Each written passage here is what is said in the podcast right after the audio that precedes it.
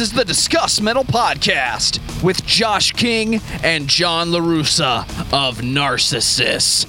Hosted by Dan Terry, presented by DiscussMetal.com. There was a slight technical issue this week, but it has been fixed. Hopefully, you guys can't hear it on the show. I did my best to hide it from your ears. So sit back, relax, and enjoy this episode of Discuss Metal with Josh King and John LaRussa of Narcissus. It's gonna be a good one.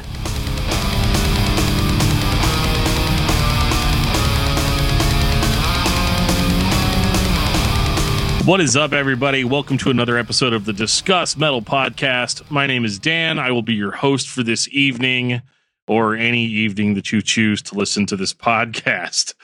Uh, tonight, I've got a very, very, very cool set of guys here. Uh, I've got Joshua King and John LaRussa from Narcissus. How you guys doing tonight? Good. Fantastic. If it was any better, you you know. Oh, I see. I already screwed that joke up. I was going to do the uh, Christmas vacation. If I was any better, I'd wake up with my head sewn to the carpet. Still work. So this uh this interview is kind of special because uh so Josh and I sat down and did an interview. What was it back in like March or April or something like that? April. April, yeah, and we were talking just about like the regular stuff, like you know all of your 18 billion old bands that you were in, and um, talking about the scene back in the day, and um, I don't know, I might still throw that episode up on the Patreon or something, or as like a weird part one or something, but um, you know, we we talked about all that or whatever, and then we were gonna release it, and then Josh reached out to me and said like, hey man, um there's some cool stuff that you might not know about that I can't really tell you about right this second. Um, so we'll have to come back and do this. So um, so tonight we're we're joined by John as well. So uh, I think it's think it's to be a lot of fun. Yeah, me too. Yeah. Me too. You got to keep my self esteem up. I think I think it's gonna be great. I think it's going to be like probably the best podcast ever recorded to to tape. And, and you're handsome. Oh, oh, thank you, thank you. I appreciate that. I did get. I actually got all of my hairs cut. People were asking me if I got a haircut, and I was like, "Yeah, actually, I actually got all of them cut um, down to a certain length." So, so here we are. So, dad jokes aside, uh, I'm going to start with John, and uh, and ask you where you grew up and what got you into music. Um, well, I uh, I grew up uh, around Cleveland, so um, my family lived in Little Italy briefly, and then um, moved just about twenty minutes, I would say, out of the, out, outside the city. So grew up around there. Those are my stomping grounds. Um, um, moved. Uh, I lived in Canton for for a while. Went to college down there. Um, but yeah, pretty much. And honestly, just uh, music has been. My dad played music uh, when he was younger. He was like a session player, so he played um, organ and piano for you know. uh, He had his own band. Um, they were signed briefly, you know. Uh, did a little bit of touring, but he also played session work for like BB King and all kinds of you know Supremes, all kinds of artists way back in the day. Um, so I think like just you know hearing him play when I was little, you know, kind of gave me a spark. And then a lot of my family, I'm I'm the youngest of a lot of people. Um, my cousin, a lot of my cousins are older. Um, I'm the youngest of all my siblings, and it was just kind of a musical family. My uh, some of my cousins um, were in metal bands and stuff like that, and I would watch them play. Um, my older bro- oldest brother, he was super into punk, into the punk scene and stuff like that uh, in the 70s, 80s, and stuff like that. So I kind of you know, got some influence there. You know, I really got into a lot of the punk stuff, um, Bad Brains, uh, Circle Jerks, Sex Pistols, all that kind of stuff. Black Flag. Um, he even did some road crewing for the Sex Pistols at one point. But I don't know. It's just a very musical family, so that was like really what sparked my interest. And then um, it was kind of cool because I had my dad's side of it that was into like Billy Joel and the Doobie Brothers and stuff like that, and jazz and and stuff that really kind of I think gave me a lot of uh, um, wanting to feel the music. And then I had this whole other side of aggression, you know, that really, um, I, I don't know, it was, it just was like a huge mixture on both sides, you know, and, um, I don't know, just kind of snowballed from there. So I got into music very young. It was weird because there was a brief time where I feel like it was around me so much that I didn't really care and I just wanted to read comic books. Sure. you know, I didn't even really pick up a guitar till I was like 17. But um, yeah, I'd say just just I did that all around me. But big and big punk scene. Then my friends were all into it, and you know, really got into all that kind of stuff, thrash metal, all that kind of stuff. The good stuff. Yeah. Yeah. Josh, what about you? Uh, I am originally from um, the uh, state of Michigan, um, around Ann Arbor. From I'm in Ypsilanti, um, and my we moved to Illinois for a while. Uh, I, I've I've moved all over in the uh, in the Midwest, uh, Iowa for a little bit, and uh, then we finally settled in Ohio, um, like 90, 91, something like that.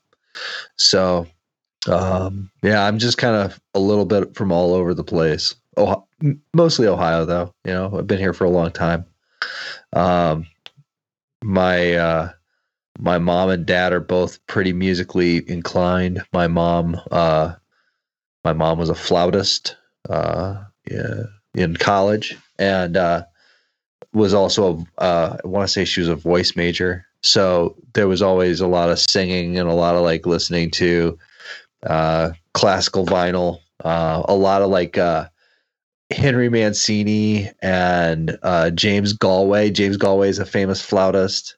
Uh, so we'd listen to all like these vinyl like uh, flute records, uh, which was really strange. And then my my dad was you know super into like the rock and roll of the you know early 70s ccr three dog night uh definitely into the beach boys jan and dean that whole like surf rock thing and so those were like my early my early uh tastes of music and i think that i probably glommed onto a lot of the ideas that are you know in in both of those things so uh, yeah that's basically where we started. That's where I that's where I got my love of music. You know, I I would put on classical records and imagine what emotion they were trying to evoke and then portray that like running through the house or something, you know, with my my little brother or whatever.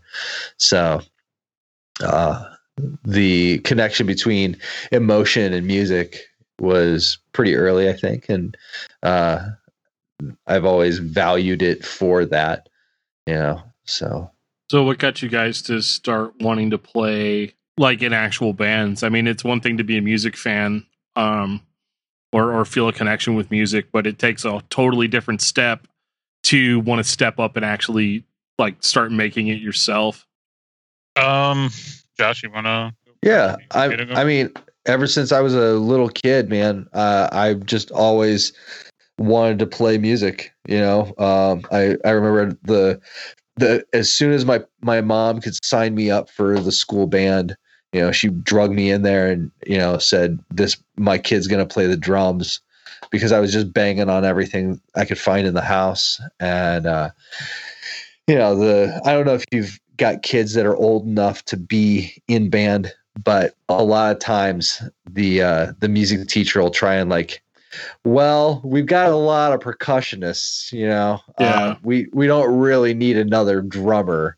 Uh, I I bet he could. He looks like he could play trumpet. He's got a good face for trumpet. Wow. Yeah, or something like that. It's better than me. They Uh, told me in band that I had a good I had good lips for uh God, what was it like baritone or something? And I wanted to play I wanted to play trumpet and they're like, "No, kid, your lips are too big. You got to play baritone." And then I quit Oh. band, I don't want any teacher talking about my lips. Right? like, hey. uh, yeah, I um, I, I think honestly, like you know, like seeing some of my my family doing bands um in general, but um, for me, man, it was kind of an escape um from like uh, depression and and just kind of tra- uh, tragedies that happened in my family and different things uh, at a very young age. And honestly, man, it was like there's something you know just looking at at bands looking like a family look and the unity and let alone the technicality of it of of of watching bands and seeing how everything fits together you know it, it made me want to dive into how it works my, my i have a mechanical mind and i'm always been since i was young you know my mom was, would always talk about it. it's like i always want to know what was the on the inside of everything so i just loved how it all fit together and honestly it was a big escape for me um rather being at sh- rather be at shows or or just um, pouring whatever's in my brain out and showing people. You know, I, I lived in my head a lot. I still do. So honestly, it's probably probably more of a filling a hole or something. I don't know. I just love the camaraderie of it. So, what were some of the first bands that you guys started playing in? I was in a bunch of iterations of the same kind of like weird, crappy band. Um, and we had a bunch of awful names. Um, and well, let's hear I some of don't them. think that uh, something that got bandied about was like uh, Cypress Kill or Okay. something awful like that. That's a lawsuit. Uh, okay. Yeah. Oh, e- easily, Yeah. easily a, a lost lawsuit. Yep. Um, we were gonna try and start a band called Triple Sixer, but it'd just be like all like uh, it would just be like a heart with three sixes in it, um, and it would just be all love songs. I love it. I think somebody ended up doing something like that though. There was a band I think they were called. What were they? Well, I think they were just called Trip Six. But yeah, Yeah, some something But similar we- to that. Yeah. we had a very specific like uh, we had a brand you know going in our heads that it was just all gonna be like love songs, and then all the imagery was gonna be you know the Now, devil. now, how much how But- much uh, love had you experienced up to that point to be able to do an Oh, entire I- band based on love songs? Yeah, right. I mean, listen, I I am conceptually I come up with lots of really good ideas for bands.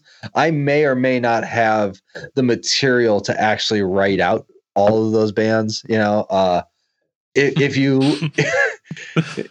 I, I currently have like two or three bands always on the back burner in the back of my head like oh i could do this i i want to do uh i want to do a doom band uh just based on the novel dune uh I, i've already got a bunch of lyrics worked out for it Okay, but you can't call uh, the band Shai-Hulud.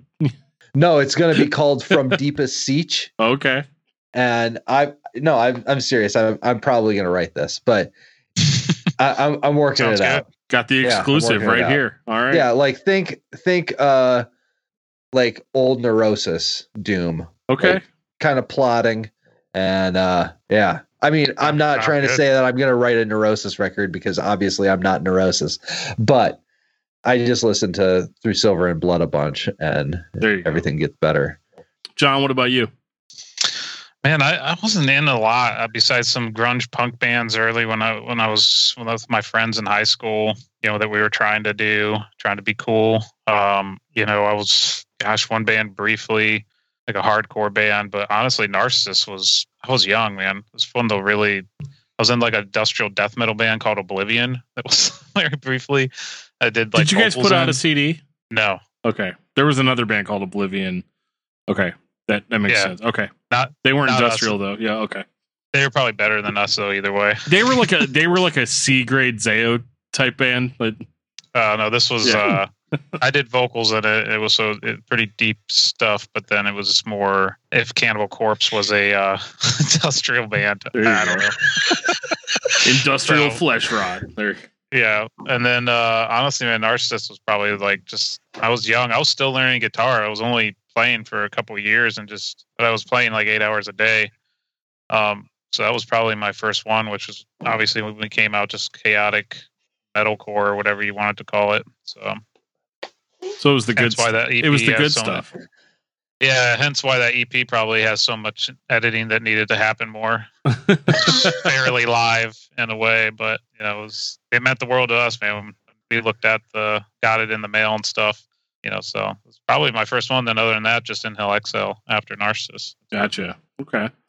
Well, we'll rip that scab open uh, here a little bit later. But um, now, Josh, I know you were in a band called Vessel. Yep, for sure. So tell me a little bit more about about that band. Uh, I had a bunch of friends. Um, we knew this band called Apathy Denied. I also know about Apathy that Denied. band. Okay. Oh yeah, Yeah. okay.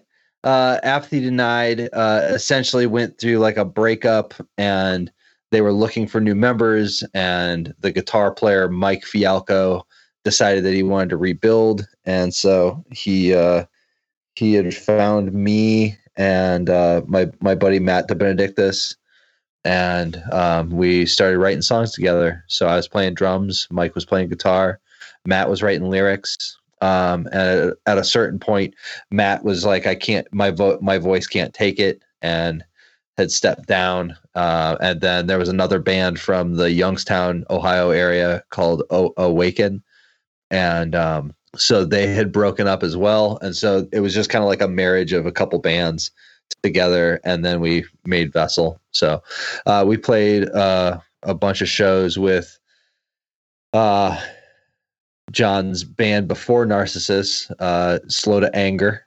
Oh yeah, yeah. Uh, yeah, we played we played a skate park that I remember because I fell off the top of the half pipe.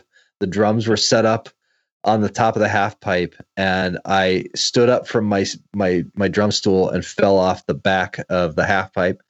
I remember that. Um, Was yeah. that Changa World? yes. Chango World. Place was legit. Yeah, dude.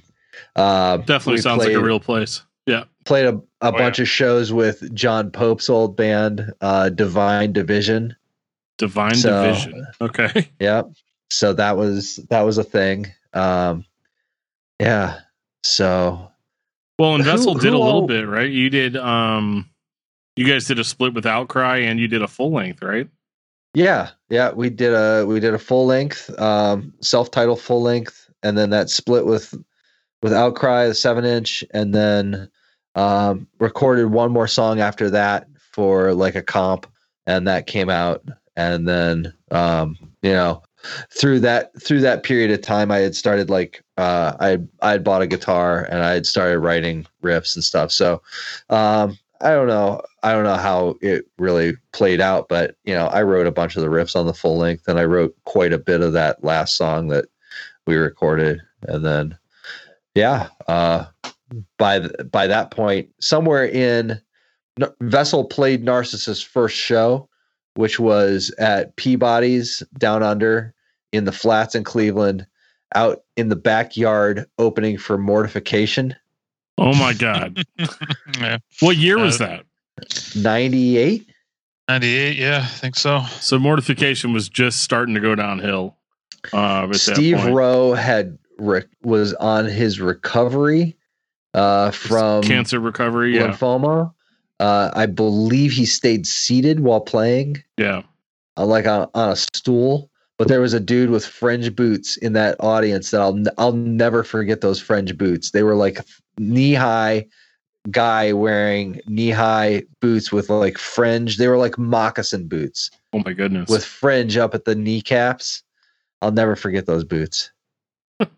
the things that stick with you from shows, man. I'm telling you. oh, Yeah. that's funny. Um okay. So and then did Vessel continue after you left the band or Oh yeah, yeah. Uh, my my buddy Alan uh, started playing drums for them, and uh, yeah, they kept playing for uh, a couple more years after I left. And I want to say you can still download that Vessel self-titled record on Bandcamp. If yes, I'm not wrong. You yeah. can get all of the vessel material. They did do some recordings. I'm not sure how uh, if they were done in a studio or not, or if they were just done on somebody's four track. But they did some later recordings uh, of some of their later material. So that's all. I believe that's all available on there. Okay. Cool. Cool. Yeah, yeah, man. Um, so I'm gonna kick it back over to John. So what? Uh, how how did Narcissus come about? So I met John. God, how did I meet John? J- Just through shows, playing shows and stuff, and um, we were we were just kind of looking. I, I was looking to start a band.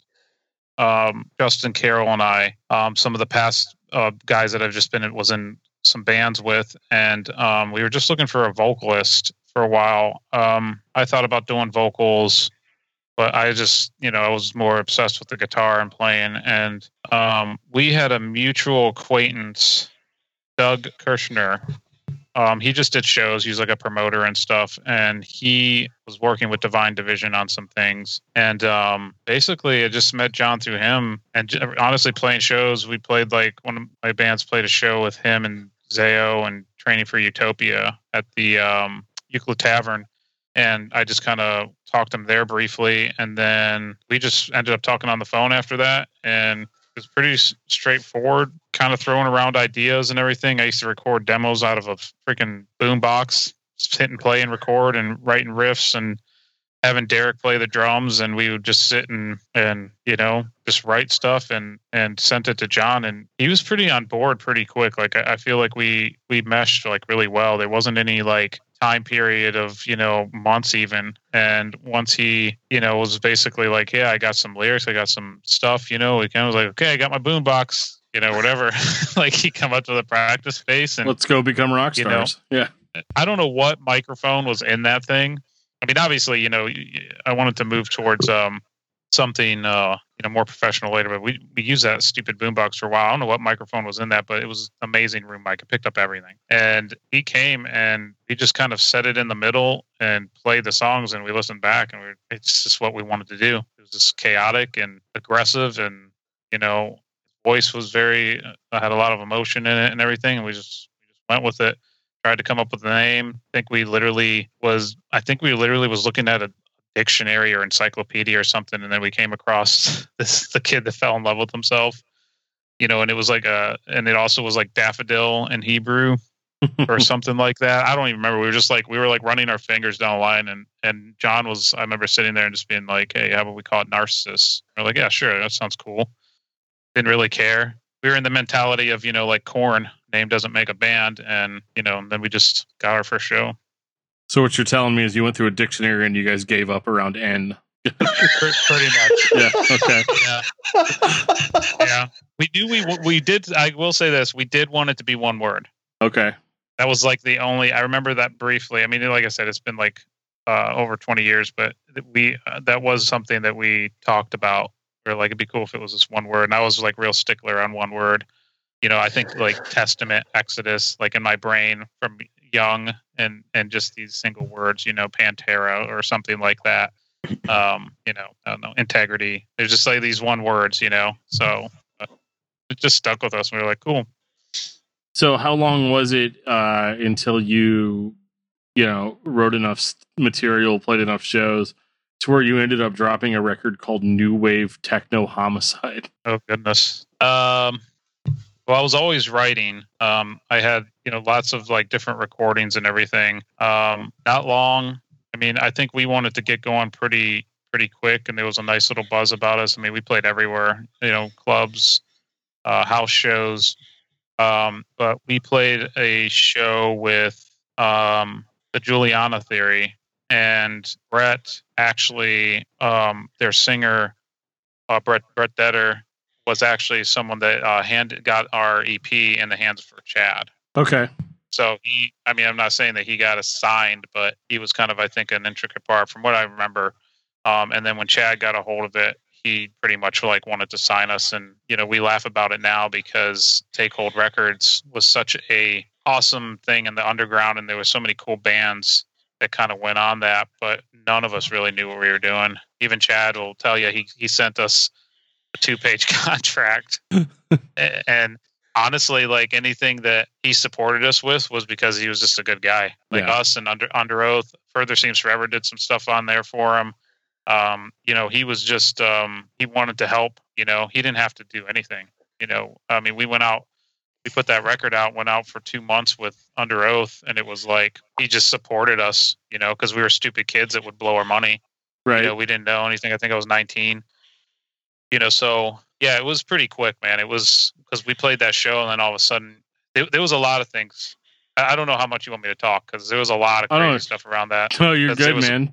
Because there was also, man, there was we got a phone call from Brandon Ebel from Tooth and Nail because we played a lot with Zao and Jesse was really a big help too, and he uh, talked to Tooth and Nail, and we actually Brandon Ebel actually called John and left a, a message on his answering machine, and um, that was a whole thing that we were very scared of because their contracts are very thick, and you know I've obviously been on Tooth and Nail for a while now with my other band, but back then there's a lot of kids signing contracts. That's all I'm going to say.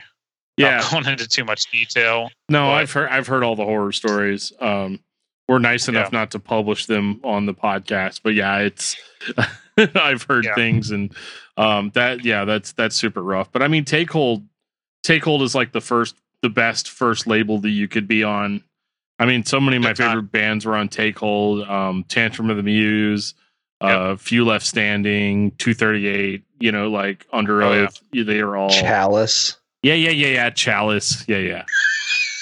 Dude, I might actually. No, no, no. It's over there on my other shelf. I've, I've probably. I was just. I just ripped that Chalice CD to my uh to my computer, probably like two nights ago. Yeah. Um, I was like redigitizing my collection, making it a lossless because you know those records are so well recorded. I have to, I have to, you know, rip them at the highest quality possible so that I can hear all of that feedback Oh. loop. Yeah, no, that's cool. So, so Josh, how did how did you um, end up getting getting hooked up with with Narcissus? Um, well, I mean, I was I had just become pretty good friends with uh at least John and John and Justin. Um, you know, we all got along pretty well, you know. Uh we spent I know we hung out outside of like band time, you know. I remember going and hanging out at the mall and going uh going to get comics and sitting around and reading comics together. Like uh I think I think comics was a, a, a central thread amongst uh, all of our friendship. You know, we we talked a lot about comics back then. Just a Um, bunch of nerds. Yeah, absolutely. Uh, who had a bunch of a bunch of wild ideas, and there was always like, we should start this other band, or we should do this, or we should, you know, like we should be in a I don't know some crazy college rock band, you know. Uh, um, but I, I was just always um, I was always uh, into you know just about everything that everybody else was into, so we we all got along really well, and uh, I had filled in uh, playing drums for the band. Um, so the drummer situation was kind of on again, off again with with Derek. Um, uh, he was in and out of the band. Well, from- his name didn't start with. J. And that's the thing that I'm starting to get the common theme I'm starting to get here. Cur- currently, you have to be a, a J name to actually be in the band. Right. Uh, Absolutely. so, but I mean, Derek was initially the drummer, and then uh, before the first EP even got uh, recorded, he he was out, and uh, our our our our friend Bill Wenzel had recorded uh, drums on the EP, and then Derek eventually came back. Um, and then I think Bill may have had to come back a, a, a second time, and then Derek came back again recorded New Wave. Um, and then after that, um, you know, after after Derek left that that last time, um, I know that I had stepped in and filled in on maybe a half dozen shows uh, playing drums, and that was a bunch of fun. They had oh, what was that guy's name that was playing bass? Uh, Let's start with be J. honest, to be honest with you, you- you're you're telling me all this stuff, and I'm like, oh hell yeah, okay, yeah. I'm, I'm like, Dan Dan, Dan mind, Sebastian, Dan Sebastian. oh okay, uh, titty base, way up there. Do, do you remember he had he had a wireless unit and he walked off the stage Yeah. and you were so mad. So I mean, like, you're when you say titty bass, you mean like right up Yeah, here, he's- like He wasn't. Okay. He, yeah, he was a good bass player, but he was just very uh, just way way hiked way up, played with his fingers, and uh, yeah, it was a little odd, and it did not fit at all. If I'm being straightforward. oh wow, okay, Yeah. So like we would we played shows with them because we were more like you know we we were such a busy band that we would drive someone out and then we would just have them play a show. Like we were always like a show band. We didn't like want to stop playing shows. So but yeah, he he he had some antics that just didn't fit. So that was that was very very brief. Yeah. Gotcha. So I think I, Josh, you were coming to shows with us either way too, just hanging, right? yeah, definitely. Yeah, yeah, you were like, yeah, So I I filled in on drums for maybe half a dozen shows, and at the end of that, they had asked me to uh, to join, and uh, there were a bunch of like I don't know extenuating reasons why I felt like I shouldn't do it. You know, So all, Um, all in your head then. I maybe maybe some external reasons. Uh, a lot of them were internal. Okay. Um, and I just said, you know, I ended up not uh, joining the band at that point as the drummer. Um, and I, I don't know. There was a, a pretty big like internal struggle for me because I really wanted to be there's so there's nothing better than making music with friends, you know, and creating things with people that you trust and um, you know, feeling like you're heard in in this like like John was saying earlier, the camaraderie of being in a band. Uh, there's there's nothing quite like it, you know. And I think that there's um, something to be said for that creative process of getting into a room with guys that you actually like being with, or doesn't have to be guys, but you know what I'm saying. And Well, I know exactly process- what you're saying. Canceled. that that process for me was was really really great and i i think that i was really torn about it because i really did want to be in the band somehow you know these were my friends um and so they went on to start writing uh music with Steven Cushman playing drums uh for the music that would end up being on uh becoming leviathan and uh, Definitely my I- favorite record by Narcissus. Just throwing it out there. oh yeah I love it. awesome I hate that it came in like a paper sleeve that I've like ripped up over the years, but the disc is still okay. Yeah. Nice.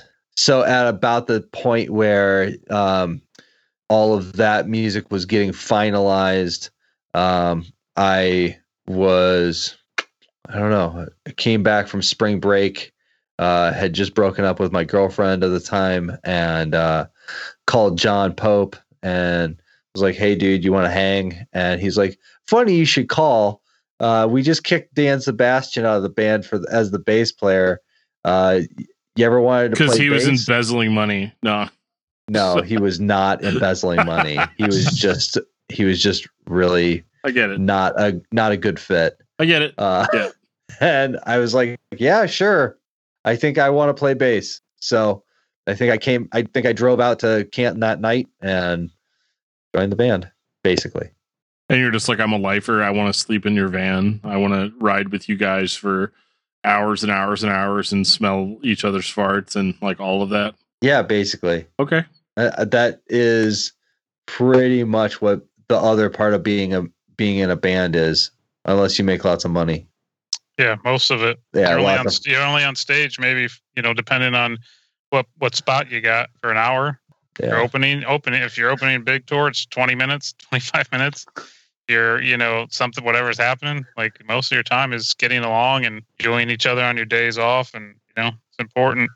But you guys did well, um, at least as well as a band in that scene that year um, could do. You know, um, you know, if you guys had done better, I, I would have had to go through like eight publicists to get the interview. Um, but one of the things that I thought was really interesting. So you've got um, new wave techno homicide, which was take hold, and then becoming Leviathan. I believe that was also take hold. Yep. Um, but then you know you guys moved on and ended up striking a deal with Century Media, and I remember being super shocked whenever I bought like least well I don't think I bought it, but there were like all these samplers out there of like all these new bands that were cut. Like there was one for like Trustkill and one for Solid State and one for um like Ferret and like and there was one for Century Media and there was the Narcissus song on the Century Media one. So how does a band go from because I because I hear it all the time like this is how we went from Take Hold to Tooth and Nail or this is how we went from Take Hold to um you know whatever whatever label you know Victory or or whatever label.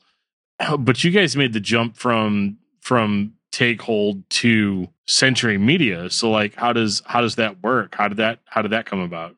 Um, man, dude, that was that was honestly, and you know, without going into a lot, that I think that was part of what became uh, a little bit of a heavy weight on the band. Um, just we were in negotiations for quite a while because Chad sold Take Hold to Tooth and Nail. right so there was a whole lot of issues with that because they actually released a song of ours on Tooth and Nail, and we didn't even sign anything. That was a whole thing that we had to like talk to Chad and Brandon about at the time. Like, hey man, we don't, we're not sure what we're gonna do. And um, we played for man, we played, we talked to a lot. Our, our manager at the time, JJ uh, manager, he did a lot of uh, a lot of solid bands in the scene and everything. Jamie, he he set up a lot of stuff for us. But we played for we played for Island Records at CBGB's in New York. Oh wow. We we talked to Victory. Uh, we talked. We there was a lot of a lot of talks, and I'm not saying that we are some type of hot item or anything stupid like that, but there was a lot of.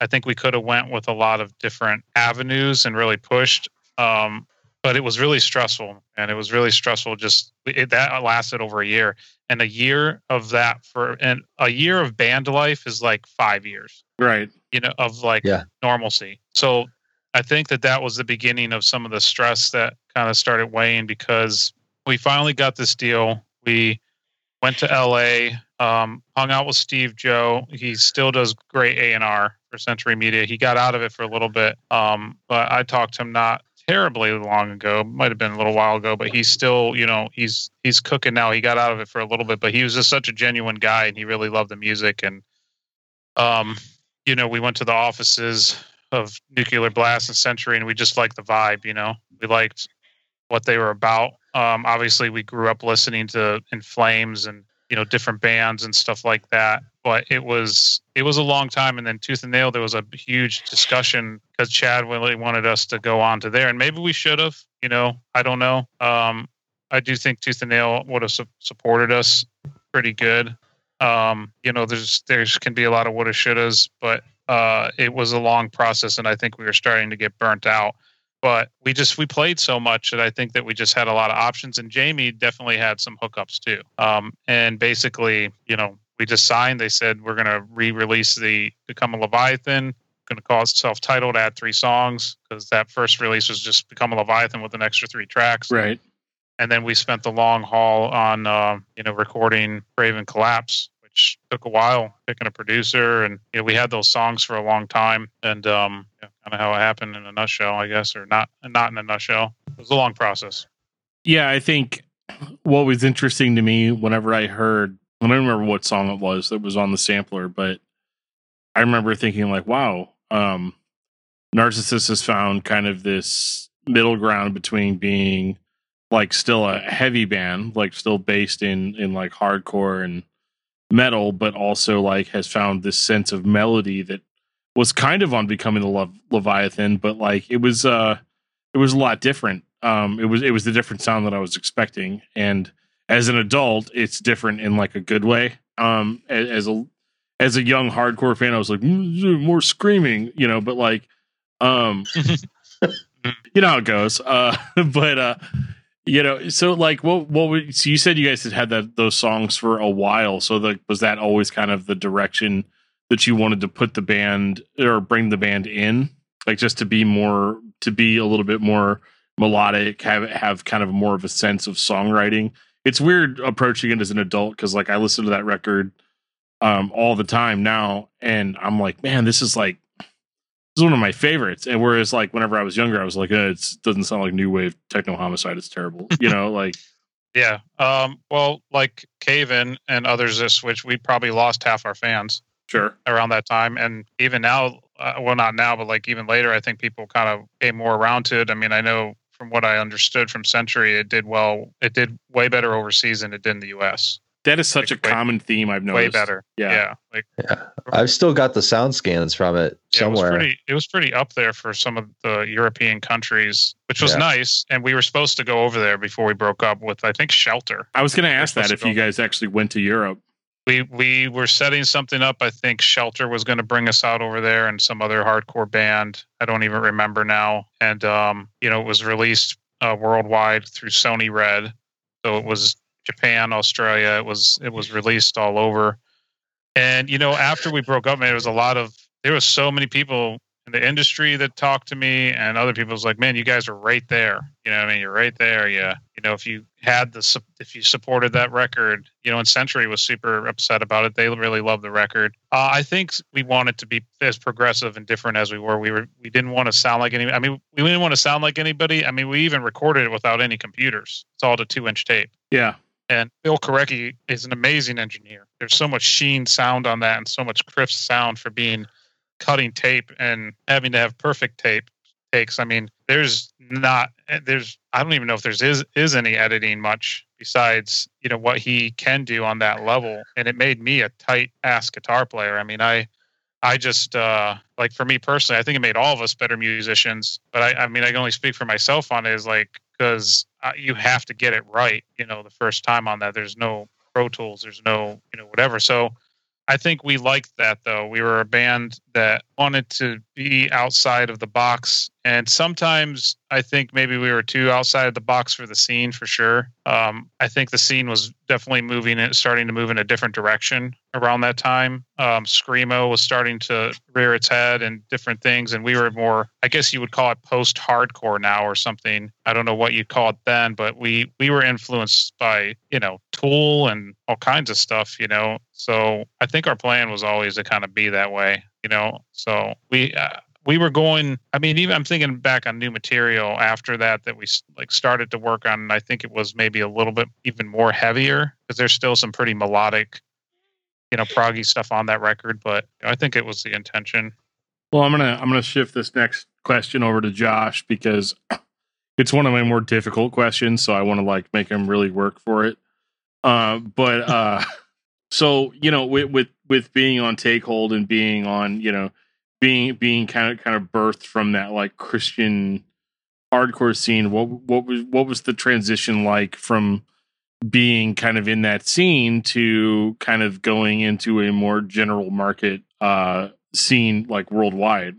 I don't know if there was any transition at all. Okay. You know, uh we've always been, you know, the man, the lyrics have always been very personal for John, I think. And I'm not even sure I understand all of them still looking back on them. You know what I mean? Yeah. Um, and so I think that there was, um, just like any good art, you can take from it and uh, maybe see something different, right? And so I think that especially like on that on that last uh, on Crave and Collapse, um, there I, don't know that you would say that it was terribly overtly uh, had any religious overtones real, realistically Sure. you know uh, and so i think it wasn't terribly difficult to make that make that transition at all and i i don't feel like we ever really had any um, there was we had tons of detractors you know what i mean? Like Sure. but it was never about uh lyrical content or uh who was in the band and who wasn't in the band. It was always uh you know oh narcissus they suck you know or we we love them. You know it was always like guys that were you know La- Lambgoat you know Lambgoat for some reason really liked us around uh becoming leviathan and then you know you'd expect you know oh hope their van flips you know what i mean like those were the comments so Right. and there were definitely i know that there were songs about that because i know that that was that was hard to like you know that was hard to get over a little bit is like people that don't know you that just kind of hate you Right. so Well, that's why I, I kind of made the question the way I did because I feel like Narcissus was born kind of in that Christian hardcore scene, but like you guys weren't like, you know, it wasn't like focused or strong arm or something. You know what I mean? It wasn't It- like, you know, this, it this, never was yeah, this in your face, like we're going to do an altar call on stage and tell everybody that we're like, you know, what we're about or whatever. Like, cause I, I consider narcissus kind of a, what I would call like a s- second generation. Like you guys all kind of came from that scene, but it wasn't like a, I don't even know how to describe it, but it wasn't like some kind of weird, like we're trying to push something on somebody or, you know, make some sort of like world altering statement or something like that. there's definitely there's definitely those overtones on uh new wave techno homicide. There's a bunch of that.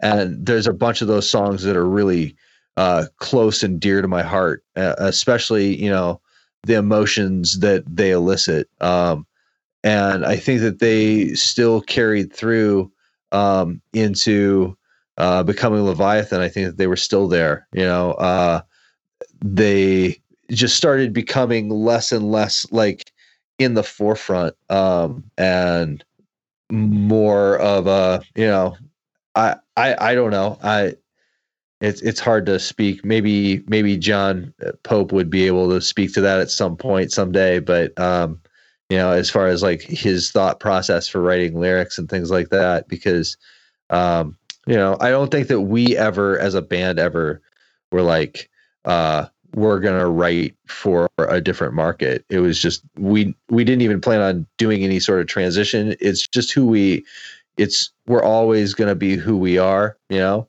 And I think that that's what Narcissus was always trying to be was uh, true to ourselves and try and bring people hope. You know, I think that that was a, a big thing was like, you know, hope for people you know, I think that I think that a lot of us in that band felt lost at a bunch of different points, and you know, struggled with lots of different things. So, well, uh, then I I'd be remiss to ask then like what ended up happening. You know, I remember that record coming out, and then I kind of there was nothing.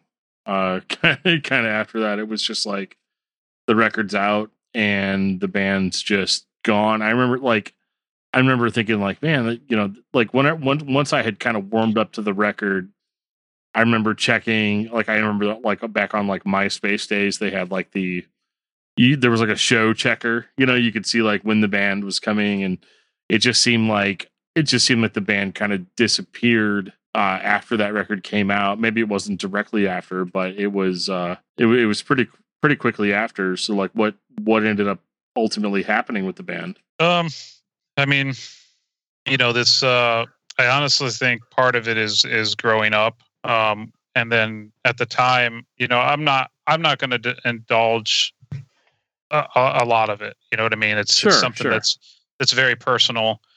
Um, I, but I will say the pressures of that scene, and you know, and like Josh said, we we never really had any intentions to be a, like a Christian band or anything like that. Like that was never that was never you know, John wrote because he was a believer. He wrote lyrics and it appealed to a lot of people and and stuff like that but it wasn't something we were very personal people like you know believers or not believers we were very personal believer like introverts almost i feel like as a band you know um i think a lot of that all the pressures of getting signed moving in what direction all that kind of stuff i think became like a big weight um and like I said, there's things that happened um, that is very personal and very, you know, certain incidences that it it just has to stay between the band. And we lost members. You know, Josh chose to move on at one point too, and I got to a point where we were meeting and seeing what, what direction we were going to do to be able to support. We we had a bass player, Justin Carroll was coming back. Um, and personally, I I didn't feel I didn't feel that I was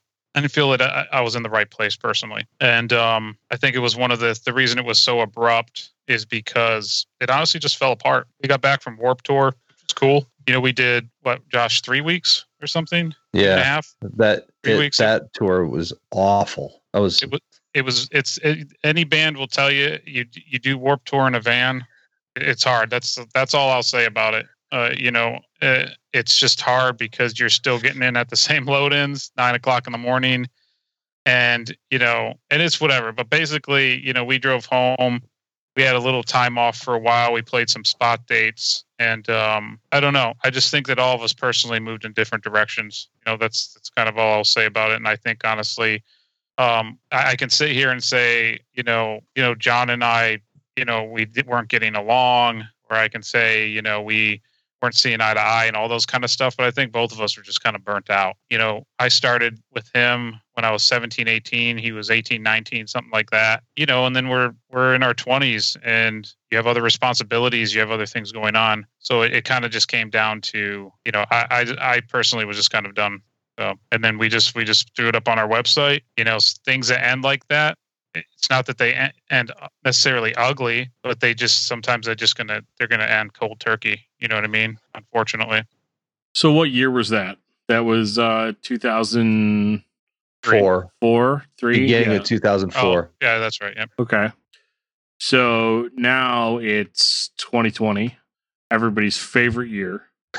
And Yeah, um, yeah, yeah. you know, like I said, I, I had done, I had done kind of a long chat with with Josh about all of this stuff, you know, um, back in April, and then Josh reach out reaches out to me and goes, "Hey, um, when do you think that this podcast is going to post?" And I was like, well, "I don't know, Josh. When do you want it to post?" You know, and uh, and uh, he's like, "Well, um, some of the information may not be correct anymore." you know, and I was like, "Okay." Um, so let's uh let's kind of dig into that a little bit and and so like what what what's going on uh with the band uh as an entity here in 2020 that you're allowed to tell me. Uh, okay. Well, what are we allowed to? T- what What can we just go ahead and say? Uh, we can s- John, John, John Pope, John LaRusso, and myself are narcissus the Triple J's. currently. The three J's. We are looking for a fourth full time J member, uh, but we do have some other uh, other letters lined up. I can see what Joe's doing. Uh, yeah, he's he's probably not doing anything. we have someone with an N. Yeah, Oh well, they it's gotta close go. enough to J. They It's in the gotta- middle of the alphabet. They gotta go, man. Fine. Yeah, okay. Fine. All right. Yeah. So we got. Um, I mean, anything. You know, we can go. We can. We haven't talked about it, but you know, our Facebook pretty much. I think people understand at this point. Like, there's going to be new material. Working on stuff. We have a a lot done. A lot done. Um, other than that, I we can't say where it's going to be released, how it's going to be released. Sure. you know, you know, label or no label or anything like that. Um, you know, as far as future, we do plan on playing shows. That, Okay. that is planned. But when as when of that's right now, when that's okay. Yeah. when that's okay. As of right now, things have changed. So things have had to been pushed to 21, and we're just trying to figure that. We're trying to. We're just waiting. So But like so many other bands, what better time to write a new record, right? You know? Yep. Absolutely. So it's uh it's been it's been a lot of fun to like get there's a I don't know to get that part of me kind of like alive again because I think that I think that playing with John uh John has a very I think that when you hear John playing guitar you're like that's John playing guitar you know and I think that he has a very specific sound and I think that Narcissus uh, throughout all of its uh, iterations. I think that it all had a very specific sound, even though it kind of went one way or the other, uh, depending on which record you were listening to. But I think that it all was uh, John Pope's voice and John LaRusso's guitar, re- realistically, were the key factors there. So I think that uh, I think that getting back into that mindset, um, you know, and unfortunately, since since it is 2020 you know i think that the thing that i miss the most is like getting in a room you know and bouncing ideas off of each other um but i mean we have had some we've been able to have some back and forth uh about like well maybe we change this or maybe we do this here you know? So uh we've got quite a bit of material written. Um it's probably going to be a, still going to be ep sized you know? Um but there's some talk about possibly re-recording some older material just for fun not not including that in the ep size recording but maybe as some bonus tracks or something uh, but yeah we're uh, we're we're excited I, i'm excited to you know get towards playing shows um, and uh, and and making some more music you know Well, yeah, and it's oh, go yeah, ahead. sorry. No, you're good. Go ahead. Um, it's just uh, we do have the re- the the go ahead from those labels to do some re-release songs too.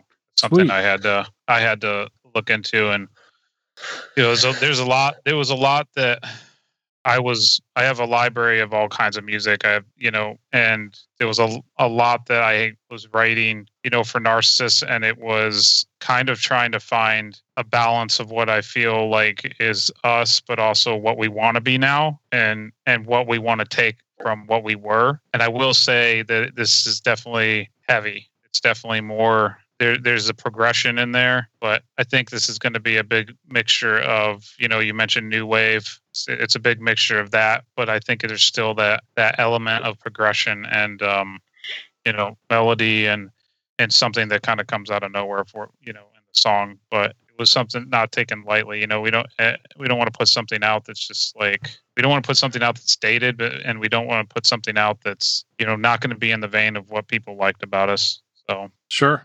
Obviously we weren't the biggest band in the world or anything like that, but still it matters to some people. Well, speaking to that, um, I don't think it matters to just some people. Um, I think that the interesting thing has been, I remember whenever the Facebook page became either became active again or was created new. I don't remember which one it was. Yeah. Um, but I remember getting messages from people being like, "Dude, did you see? did you see that Narcissus is like they're active again on social media?" And of course, I was very much like, well, I mean, you know, every every every band, every old band is doing like a social media thing. Like it doesn't mean anything. I just talked to Josh last week, and it doesn't sound like anything's going on, you know. And then, um, you know, and and then, so like, what what does it mean to you guys, like individually, that like it's this many years later? I mean, we're talking like sixteen years later and Yeah. you guys make a Facebook page and people freak out. Like that's got to be like really gratifying, right? It is. It, it was. It was very. It was very cool. But I think you know, being in my other band uh, that I was very busy with, I I got to be out and about around the world with that band, and it was very shocking. You know, from a few years later to even like eight years later, like how much that people really that was a musician's band. You know, when you're you're you know doing a tour with the August Burns Red guys, and they're just like I loved Narcissus. I saw you guys at the Chameleon, you know, and stuff like that. I, I always was I was running into that stuff constantly, and it was, you know, like many bands back then that kind of paved the way in the scene, and then kind of went away because we all weren't making the money that the the Devil Wears Pradas and the these you know bands that came out and just used MySpace and all this stuff to get promoted, and it, it always it, it always blew me away. And i'd be like man that's, that's really awesome. I mean, i was in europe with inhale exhale and we did like this uh, in amsterdam we did this fe- festival and we were doing a signing and it was like a, two or three different people came up with narcissus stuff. Yeah. and that was really mind-blowing for me and they were just like I, they had our ep Yeah. like i was like i was like how the hell did you get this? Like you know i think i got on ebay or something and i was like man okay. And i was like sign this you know and it's it's i'm always grateful you know because to us it was like a long time ago and you know i would be asked in interviews you know hey what's the chance of a narcissus reunion? And i would just be like surprised at the question. And i would even say in the question i don't know maybe do, do people want us to do it? Do people care still? That's always a fear of a band you know getting back together. Is if anybody gonna gonna care what we're doing and all that kind of stuff? And i think honestly like between you know josh and john and i you know this was a weird endeavor where john and i decided out of the blue just to get together. We didn't talk for a long time and and and we had just such a great conversation and some other things happened that kind of sparked all this. But i think all three of us don't really care what happens. That's that's kind of the beauty right now. Like we don't really care if like we we care because if it brings joy to people obviously and and we're we're really happy if people are stoked about it. But we're in definitely a position where we if we like the material that's what we're putting out. And we're not going into it with desperation or anything like that but you know it, it always surprises me you know that was a mouthful but it always surprises me even through the, the years of touring because uh, you know I, I was on the road constantly and i would just run into people in california and different things and i just be like oh man i was like yeah yeah that's yeah i was in that band yes you know, you know answer the questions and stuff and Sure. you know so it's definitely cool man always always nice Josh, what about you? What was the question? How do you feel that people like you in 2020? Uh, I think people like me good. Uh, no, um, yeah, like I'm gonna I'm gonna echo what John said. I mean, like I am super pleased if if that people care. Uh, but and, and I and I definitely hope that we bring you know whatever we end up releasing. You know, I hope people enjoy it. But at the end of the day, you know, oh man, that's super cliche. At the end of the day, anyway, uh, the oh, I was about to say the bottom line. Oh boy. You were gonna win We're going down the cliche in rabbit one hole. sentence. Yeah, dude. Um, okay, so what really matters? What really matters is that we decided that we wanted to do this again together, you know, and um, I think that we have we have history together, um, and somehow through you know the last forever, uh, we still like each other and decided that this would be fun, you know, and and it has been. It's been so much fun. You know, I, I've been I've been pumped. I went out, bought a new bass, super stoked on it. Um, you know, it's it's another like another layer of you know another layer of music to add to you know who I am, I suppose. And so like if people if people care about it, that's awesome. But at the at the core of it is I think that we really wanted to do this because we didn't we didn't need to put out a record, you know, or make any recordings. We could have just gotten back together and done some reunion shows and been like, "Hey guys, what do you want to hear? Well, we promise we'll play it." You know, and not really done anything other than ask people what they want and then give them what they want, you know? Uh, and we might still do that. We might still be like, guys, what do you want to hear? Uh, Because w- we don't know. And we've got a pretty weird collection of music. you know what I mean? Like we've got a few a few records that none of them sound the same. Um, and so I, I think that at this point we're willing to say we'll play whatever you guys want to hear, uh, and we're just gonna have fun. Uh, I'm, I'm 41. I think John, you're turning 41 here in December, right? Whoa, whoa, whoa! We don't talk about our age. Oh boy, You got too Yeah. personal. Yeah, yeah. I'm the big four zero right now. Yep. yeah. So I mean, uh, this is this stuff's fun though, man. Like, That's No, that's really uh, what it's a what it's a I, th- I think about is just um you know enjoying our friendship and and uh, writing music and you know just getting together. You know, it's, it doesn't mean that we're not really looking at doing stuff. You know what I mean? Um, I don't think we're uh, we would ever be a full time touring band or anything like that. Um, you know, outside of festivals, little runs and stuff like that. But I think it's just something that it just felt right and we feel good about it. And um, you know, just rekindling things because you know, honest truth. And I don't think John Pope would be like upset listening to me say this. Is like I said, we were burnt out and we we didn't really talk to each other much. And it wasn't that we hated each other or anything like that. Uh, you know, it was just it was something that is such an embedded thing in the scene and in the youth in the late '90s, early 2000s that oh, I, it's not that bands aren't passionate now or something stupid like that. It's just when you're so desperate in something that's not mainstream and you're you're working your way up and stuff. You know, it's it's the, the harder you you try to build something when it crumbles. You know, the more you're going to be you- you're going to feel like you want to distance yourself. You know, and um, not to say we haven't talked over the years or something like that, but I think more or less, you know, the random text I sent to John and us getting together you know, because I, I stayed in contact with Josh more. You know, I still, you know, would see Josh in Canton and, and different things, you know, but, um, you know, for all three of us, I think it's just more enjoying, you know, I, I, I, it feels good that I can send them a funny meme in a group text and it's not even about the music. It's not even about the band or we can talk about an album or a movie or something like that. Uh, you know, and it's not just about that because I think that's, you know, if I can say, talk about one mistake is taking things too, a little too serious back in the day, which I which I think a lot of bands, you know, that start in something and they don't really plan on it necessarily doing something. We never planned on it doing anything, you know, then it does, and you're just stuck with all these like hard decisions. You know, and it's not that we're not adults now and we have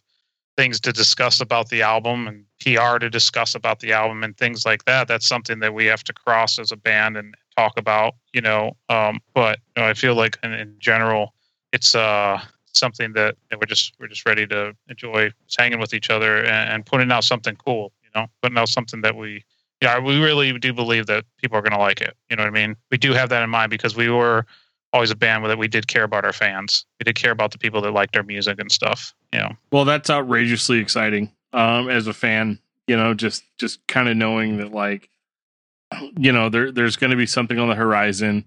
Um, I know you guys can't go into like specifics because I think a lot of that stuff may may not be ironed out yet, but um, I think it's I think it's exciting that there's nothing more gratifying for a fan than holding on this long and and and holding out hope and No man. but no, I don't mean it like dude, know okay, it's not mean. it's not like I you went to bed every night being like, "Oh god, right, right. um please let there be a new Narcissus record." You know what I mean? Like it's right, not yeah. it's it's For not sure. like that, but um, you know, if you guys were Zao, would be a different story, right? But um, no, I'm kidding. Um, but like, I think it's I think it's one of those things where you know it's it's cool. I I really like being kind of around and in this capacity, like doing podcasts and stuff, and I'm getting to see a lot of this stuff happen in real time, and it being really cool. Like, I mean, I remember um. I reached out to Josh initially because he was in a band I heard called Not Beneath. You know what I mean? And I was like, "Oh, that's so cool." And then I like started like, you know, um as I often do, hardcore research all my new friends. You know, and then I was like, "Wait a minute."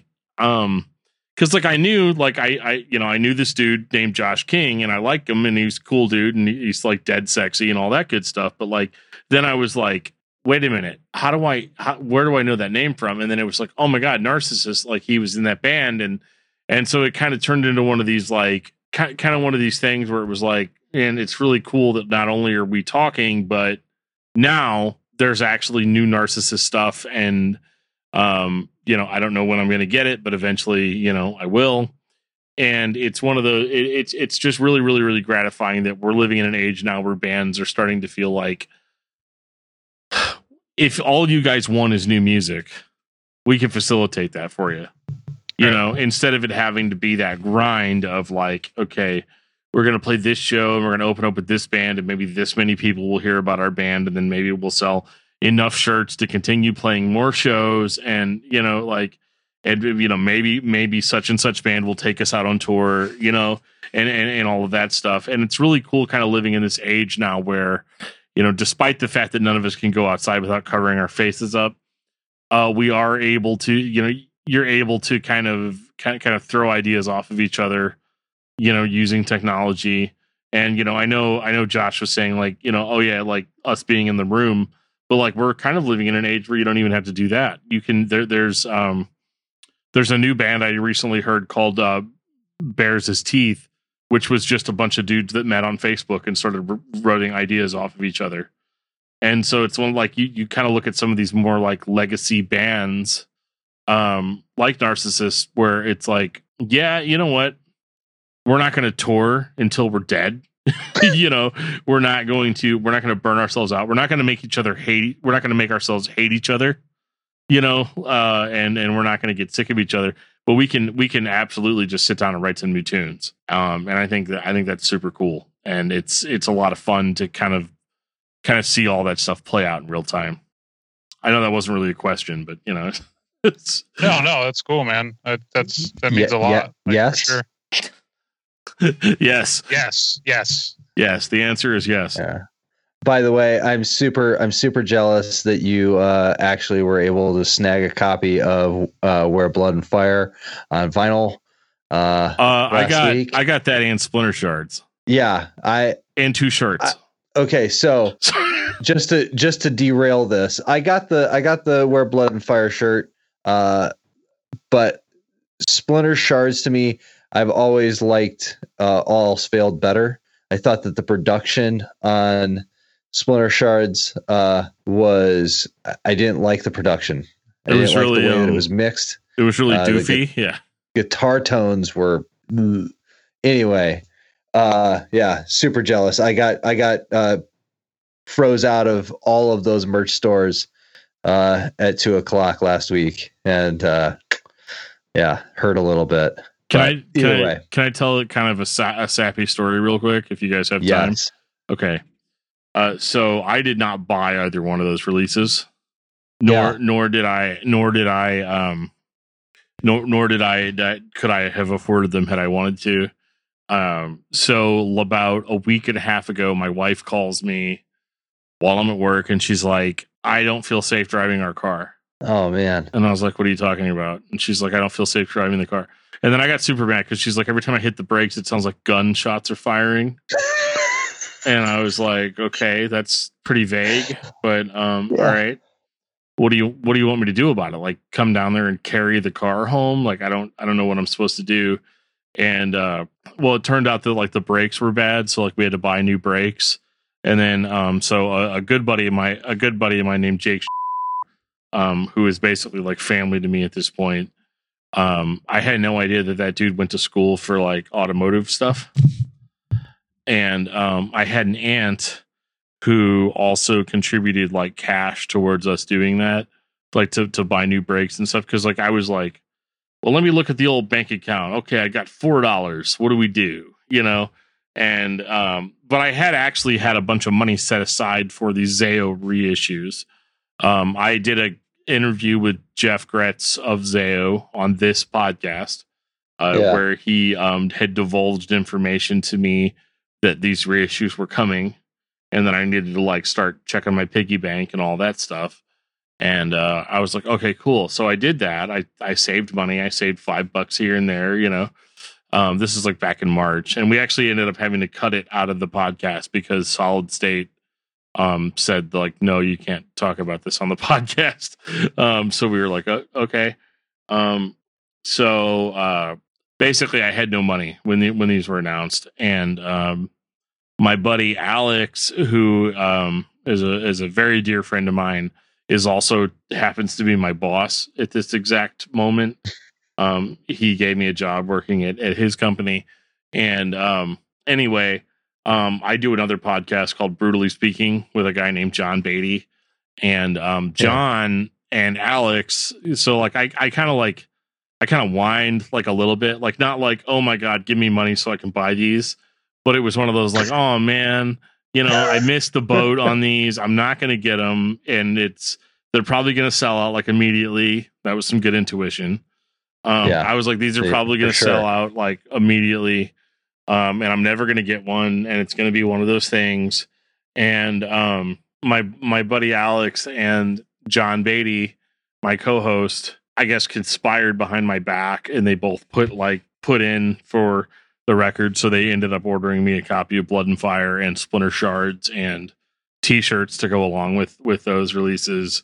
Those are good dudes. They really are. Like I just Those are good you know. I know Yeah. this I know this podcast is about you guys, but like it was th- those guys are like the real MVPs. Like as far as that stuff goes, um, I was absolutely hundred percent in shock about the entire thing because Yeah. when these records went on sale, they went on sale at like two o'clock Eastern, so one o'clock my time, and I think by like one o three they were all gone. Yeah. Zao broke the internet last Mhm. week. It was wild. The wor- the Merch Now website crashed. Yeah. because of all of the uh, of all the traffic, and so yeah, I I just like I mean I'm sitting here waiting for my stuff to come, but I don't feel like I deserve any of it, and I did don't definitely don't feel like I earned any of it.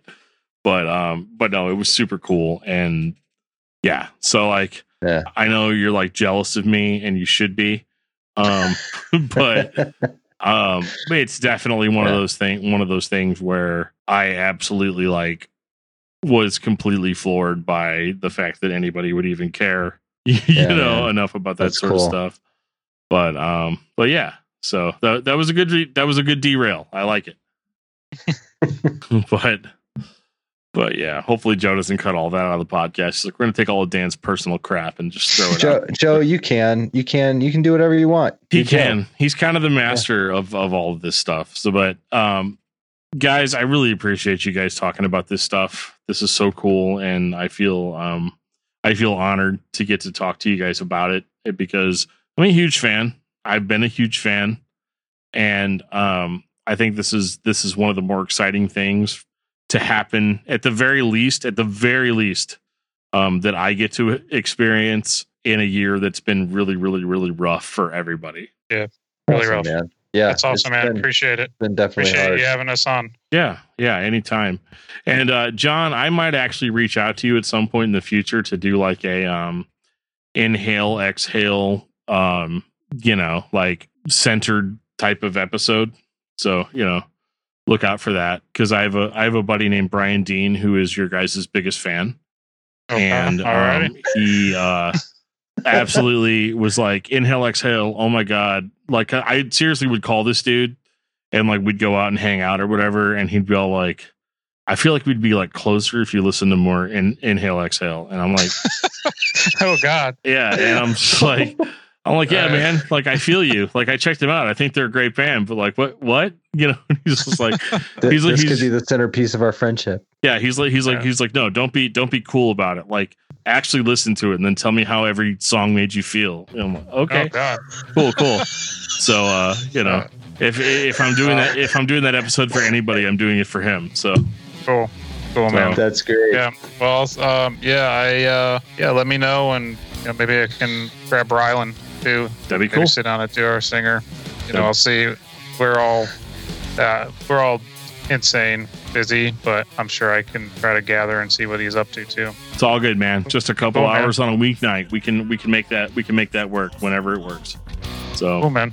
Cool. Well, you guys, thank you so much, and I will uh, I will do an outro where I tell everybody to check out all of the previous Narcissus stuff in order to prepare themselves for what is to come. Nice. Cool. Appreciate it, Dan. Except you can't find it all on Spotify, so good luck. You Yeah, can probably well, get on Discogs or maybe Amazon. You can get some of the stuff off of it still. and that was my chat with Josh and John of Narcissus. I love it whenever bands that have been gone for a long time decide to get together and put out some new music. It is exactly what we need during a pandemic. And uh, I'm just super stoked that we got to share that with you guys tonight. Uh, that was a good long interview, so I'm going to keep this outro a little short, but I just wanted to thank everybody for listening to Discuss Metal Podcast.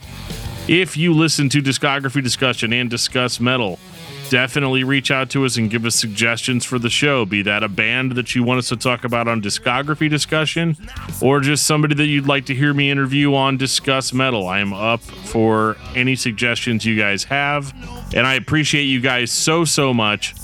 Keep it metal, guys. If you want to reach out to us, there's a lot of ways you can do that. You can find us on Facebook at facebook.com slash discography discussion. You can find us on Twitter at Discuss Metal. You can find me personally under Twitch as Discuss Metal Dan. I stream several times a week now, but you can always be sure to catch me on Mondays and Thursday nights at 10:30 Central Standard Time just come over there and say hey and you can even give me suggestions there. For anything else if you want to send us an email you can send us one at dan and joe show at gmail.com make sure to look out for Narcissus putting out new music here very very very soon and we will catch you next time on the discuss metal podcast. This has been the Discuss Metal Podcast with Josh King and John LaRusso of Narcissus. Presented by DiscussMetal.com.